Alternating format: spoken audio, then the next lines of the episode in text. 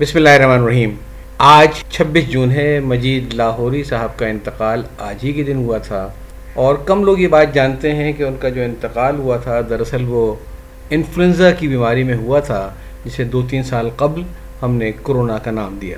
آئیے میں ان کی یاد میں آپ کو ایک کالم سناتا ہوں، ڈاکٹر اختر شمار کا، جو دنیا اخبار میں شائع ہوا پندرہ ستمبر دو ہزار تیرہ کو۔ آپ لکھتے ہیں مجید لاہوری کی یاد میں ایک بھاری بھرکم پروفیسر لکشمی چوک نزدیال سنگھ کالج پر کھڑے۔ اردو بازار جانے کے لیے سالم تانگا لینا چاہتے تھے۔ مگر کسی بھی تانگے والے سے بھاؤ نہیں بن رہا تھا۔ تانگے والے سواریاں بھرتے اور چل پڑتے۔ ایک تانگے والا قریبی چائے پی رہا تھا، کافی دیر سے بھاری بھرکم پروفیسر صاحب کو دیکھ رہا تھا۔ آخر تانگے والے کو ترس آ گیا۔ اس نے تانگے میں بیٹھ کر پروفیسر صاحب کی طرف دیکھا، سر جی آ جائیں، بس ذرا گھوڑے سے آنکھ بچا کر پچھلی سیٹ پر بیٹھ جائیں۔ اگلے روز اردو ادب کے مشہور مزاح گو شاعر کالم نویس مجید لاہوری کی برسی تھی۔ مجید لاہوری چوہان اپنے تخلیقی کام ہی نہیں، اپنے جسم و جسہ کے حوالے سے بھی بھاری برکم شخصیت کے مالک تھے۔ کراچی سے مزاحیہ جریدہ نمکدان نکالتے تھے اور ایک مقبول عوامی کالم نگار تھے۔ نئی نسل میں شاید بہت کم لوگ انہیں جانتے ہوں گے۔ ان کی کتب کراچی سے شائع ہوئیں اور یہاں بہت کم دستیاب ہیں۔ اگرچہ گجرات سے تعلق رکھتے تھے، مگر چند ماہ لاہور میں رہنے کے بعد اسی نسبت سے اپنے نام کے ساتھ لاہوری لکھنے لگے۔ ممتاز محقق، ماہر تعلیم، شاعر اورینٹل کالج پنجاب یونیورسٹی کے سابق پرنسپل اور صدر شعبہ استاد محترم ڈاکٹر خواجہ محمد ذکریہ صاحب کے بقول، مجید لاہوری اپنے ڈاکٹر وحید قریشی صاحب سے بھی زیادہ صاحب وزن تھے۔ ان کی ساری عمر کراچی میں بسر ہوئی، کراچی چلے گئے اور وہیں انیس سو ستاون میں انفلوئنزا کے مرض کا شکار ہو کر انتقال کر گئے۔ کراچی کے اخبار میں ان کا کالم قارئین میں بہت پاپولر تھا۔ ڈاکٹر خواجہ زکریہ صاحب راوی ہیں کہ کراچی میں ایک بار مجید لاہوری صاحب گھر جانے کے لیے اسٹاپ پر کھڑے تھے۔ ان دنوں کراچی میں سائیکل رکشہ چلتے تھے۔ بھاری بھرکم مجید لاہوری کو اپنی سائیکل پر بٹھانے کے لیے بمشکل تمام ایک دبلا پتلا شخص مان گیا۔ سائیکل رکشے والے نے مجید لاہوری کو کچھ دیر کھینچا تو اس کا سانس پھولنے لگا۔ مجید لاہوری نے کہا، بھائی، ذرا سانس لے لو۔ اور وہاں سامنے دکان سے میرے لیے سگریٹ کی ڈبیا لے آؤ۔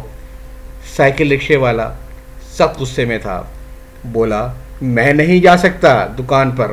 خود رترے اور اپنے سگریٹ لے کر آئیں بڑی مشکل سے مجید لاہوری سائیکل سے اترے۔ دھیرے دھیرے چلتے سگریٹ کے کھوکے پر پہنچے۔ سگریٹ لیے۔ اور جب پیچھے مڑ کر دیکھا تو سائیکل رکشے والا سائیکل کے تیز تیز پیڈل مار رہا تھا۔ اسے بھاگتے دیکھ کر مجید لاہوری نے آواز لگائی، ارے بھائی، اپنا کرایہ تو لے جاؤ۔ سائیکل رکشے والے نے ذرا مڑ کر دیکھا، ہانپتے اور سائیکل کو مزید تیز کرتے ہوئے بولا، زندہ رہا تو کسی اور سے کرایہ وصول کر لوں گا۔ مہربانی۔ اور نظروں سے اوجھل ہو گیا۔ اصل میں ہم مجید لاہوری کی کتابوں کی تلاش میں پبلشنگ ادارے سنگ میل سے ہوتے ہوئے مغربی پاکستان اردو اکیڈمی جا پہنچے جہاں ان دنوں مغربی پاکستان اردو اکیڈمی کے سربراہ پروفیسر خواجہ محمد زکریہ ہیں۔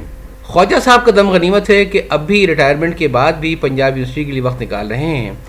وہ اردو ادب کی تاریخ نظم و نثر لکھنے اور شائع کرنے کی ذمہ داری بھی نبھا رہے ہیں، جس کی شاید چار یا پانچ جلدیں چھپ چکی ہیں۔ مغربی پاکستان اردو اکیڈمی صوبائی حکومت کے تعاون سے تحقیقی کتب شائع کرنے والا ادارہ ہے۔ یہ کافی عرصے سے نزا کے عالم میں تھا۔ ڈاکٹر صاحب جب سے یہاں تشریف لائے، ان کی کتابوں کی اشاعت اور فروخت میں قابل قدر اضافہ ہوا ہے۔ یہ ایک ایسا ادارہ ہے جو اس وقت سب سے سستی کتب فروخت کرتا ہے۔ تحقیق کرنے والوں کے لیے ادارہ سستی کتب کی فراہمی کے حوالے سے اہم خدمات سر انجام دے رہا ہے۔ ڈاکٹر خواجہ محمد ذکریہ صاحب ایک انتھک انسان ہیں، سنجیدگی سے لکھنے، پڑھنے کا کام کرتے ہیں۔ اس کے علاوہ دوستوں اور طالب علموں کے لیے بھی وقت نکال لیتے ہیں۔ اور سچی بات یہ ہے کہ آپ بڑے آدمیوں کے لیے کی گئی تعریف پر پورے اترتے ہیں۔ بڑا آدمی وہ ہوتا ہے جس کے پاس بیٹھ کر کوئی بھی شخص خود کو چھوٹا محسوس نہ کرے۔ بعض مجید لاہوری کی ہو رہی تھی کہ مجید لاہوری اپنی وضع کے ایک ذہین تخلیق کار اور اپنے وقت کے مقبول ترین کالم نگار تھے۔ حکمران انہیں ملنا چاہتے تو ہمیشہ اکیلے میں ملاقات کا وقت دیا کرتے ہیں۔ اس سے بھی ان کی اہمیت اور مقبولیت کا پتہ چلتا ہے۔ مجید لاہوری پاکستان کا قومی ترانہ لکھنے والے مقابلے میں شامل تھے، مگر بدقسمتی سے وہ کامیاب نہ ہوئے اور حفیظ جالندری کے ترانے کو قومی ترانے کا اعزاز حاصل ہو گیا۔ انہی دنوں مجید لاہوری نے حفیظ جالندری کے ایک ترانے کی پیروڈی بھی لکھی، لیکن ظاہر یہ کیا کہ نظم انہوں نے اپنے ایک پان فروش دوست کی شان میں کہی ہے۔ اس کا ایک مصرع کچھ یوں تھا بج رہی ہے بین شاد باد، میرے لال دین شاد باد۔ لال دین پان فروش نے پوری نظم سن کر کہا کہ مجھے کچھ بھی سمجھ میں نہیں آیا۔ مطلب بھی سمجھا دیں۔ مجید لاہوری نے برجستہ کہا، یہ میرا کام نہیں ہے، خود سمجھتے پھرو۔ اس جملے میں ایک طنز چھپی ہے۔ خواجہ محمد زکریہ نے مجید لاہوری کے حوالے سے بہت دلچسپ باتیں بیان کیں۔ آپ بتاتے ہیں کہ ان دنوں میں بھی کراچی گیا ہوا تھا۔ وفات سے ایک روز قبل مجید لاہوری کا دو تین سطری کالم شائع ہوا۔ مفہوم کچھ یہ تھا۔ قارئین، شہر میں انفلوئنزا کی وبا پھیلی ہوئی ہے۔ کالم نہیں لکھ رہا کہ یہ وبا مزید نہ پھیلے۔ اگلے روز پھر یہ لکھا، میں بھی انفلوئنزا کا شکار ہوں۔ بعد میں خبر چھپی کہ مجید لاہوری انتقال کر گئے۔ یوں ایک عوامی شاعر ہم سے جدا ہو گیا۔ مجید لاہوری کا مزاج نہایت شستہ اور شائستہ تھا۔ وہ محض لطیفے قلم بند کرنے والے شاعر نہیں تھے، ان کی پیروڈیاں بہت مشہور ہوئیں۔ وہ محض لطیفے قلم بند کرنے والے شاعر نہیں تھے، ان کی پیروڈیاں بہت مشہور ہوئیں۔ سیاسی اور معاشرتی ناہمواریوں کو بے حد خوبصورتی سے موضوع بناتے ہیں۔ اگرچہ ان پر پی ایچ ڈی کی سطح پر تحقیقی کام ہو چکا ہے، مگر ایسے مشاہیر کو یاد کرنے کے لیے صرف مقالہ کافی نہیں۔ ان کو یاد کرنے کے لیے ان کی ولادت اور وفات پر خصوصی تقریبات کا انعقاد سرکاری اور غیر سرکاری سطح پر ہونا چاہیے کہ یاد رکھنا بھی ملاقات کی ایک صورت ہوا کرتی ہے۔ ان کے چند اشعار بلا تبصرہ آپ کی یاد دہانی کے لیے پڑھیے اور سردھنیے چینو عرب ہمارا ہندوستان ہمارا، رہنے کو گھر نہیں ہے، سارا جہاں ہمارا۔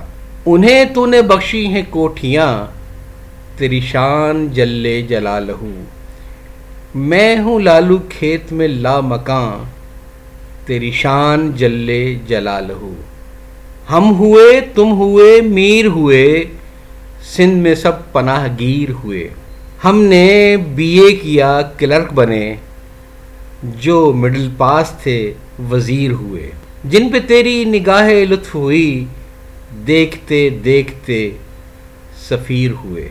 عید ملنے کا ایک بہانہ ہوا، کاٹ کر جیب وہ روانہ ہوا۔ میں سمجھا تھا کہ زلفوں میں پھنسا ہوں مگر مونچھوں میں الجھایا گیا ہوں۔ پھر کسی کے شعلہ رخسار سے ہم کو ایک سگریٹ لگانا ہی پڑی۔ ان کے وعدے، اف توبہ، یو این او کی باتیں ہیں۔ اجازت چاہتا ہوں۔ اللہ حافظ۔